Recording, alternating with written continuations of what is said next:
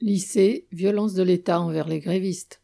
Face aux grèves contre la baisse des moyens ou la réforme de retraite, recteurs et préfets n'hésitent pas à employer la manière forte contre ceux qui protestent.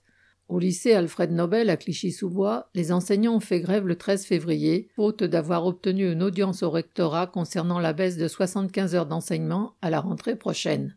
Arrivés à 7 heures du matin avec des pancartes, les grévistes ont été insultés et violentés par une équipe mobile de sécurité, EMS, du rectorat, appelée par l'approviseur. Un communiqué des enseignants, élus et sections syndicales du lycée dénonce, entre guillemets. Les employés de l'EMS nous ont violemment molestés, allant même jusqu'à blesser l'une de nos collègues et donner volontairement au passage des coups de coude dans le ventre et le dos. Les quatre agents de sécurité ont multiplié les remarques misogynes envers les femmes, Toi, je ne te parle pas, gamine. Ou encore, t'es enceinte? Ben justement, je te conseille de pas rester là, toi. Ils ont traité les grévistes de chialeuses et de guignols, et tout en les filmant, ajoutaient Ils sont beaux les professeurs qui ne font rien. Allez, au travail.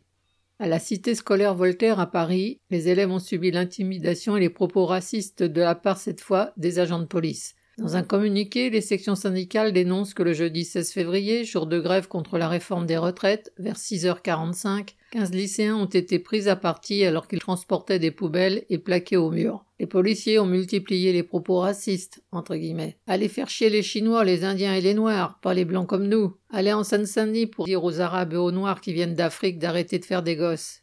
La semaine précédente, au lycée Racine, à Paris, le 7 février, plusieurs élèves, lors d'un blocage pacifique, ont été matraqués et ont reçu des gaz lacrymogènes. Trois mineurs ont été placés en garde à vue et font l'objet d'une procédure judiciaire. Mais loin de dissuader de riposter, de tels agissements ne peuvent que renforcer la colère. Christian Bernac.